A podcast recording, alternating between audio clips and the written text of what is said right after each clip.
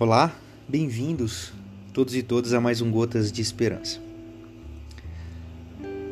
Certa vez, quando eu estava cursando psicologia, um professor citou um autor que agora eu não lembro o nome, mas a frase eu lembro muito bem porque ela marcou a minha vida. Diz assim: que se nós nos lembrássemos de tudo na nossa vida, seríamos tão doentes quanto aquele que não lembra de nada.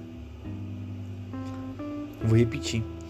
Se nós nos lembrássemos de tudo na nossa vida, seríamos tão doentes quanto aquele que não se lembra de nada. Esquecer é uma benção.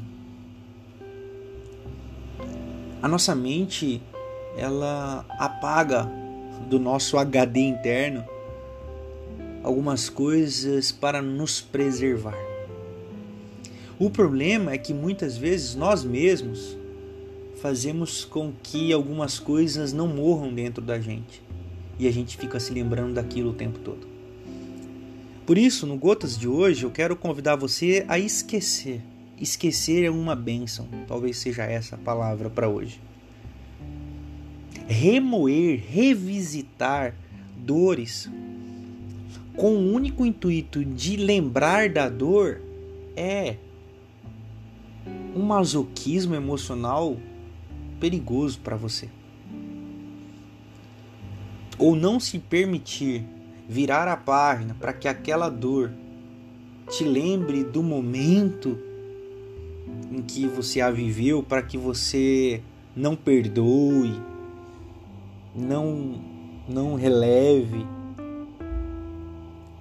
é também um sinal patológico.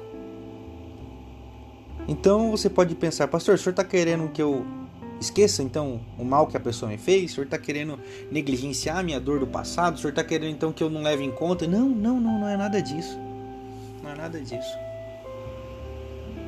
O que eu estou dizendo talvez seja que se lembrar demais seja um sinal de que você está doente, de que eu esteja doente também. Esquecer é preciso.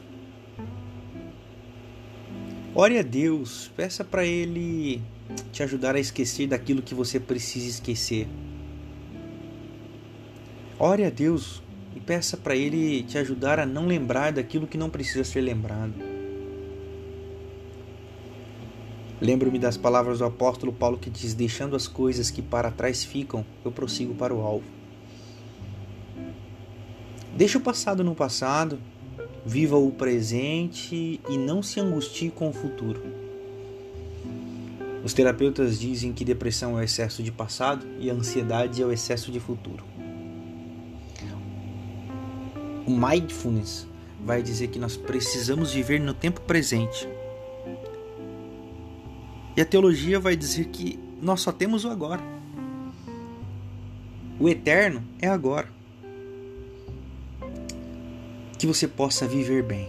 Essa é a minha oração por mim e por você. Que possamos viver bem o dia que Deus nos deu. Deus nos deu hoje. Que assim seja. Amém.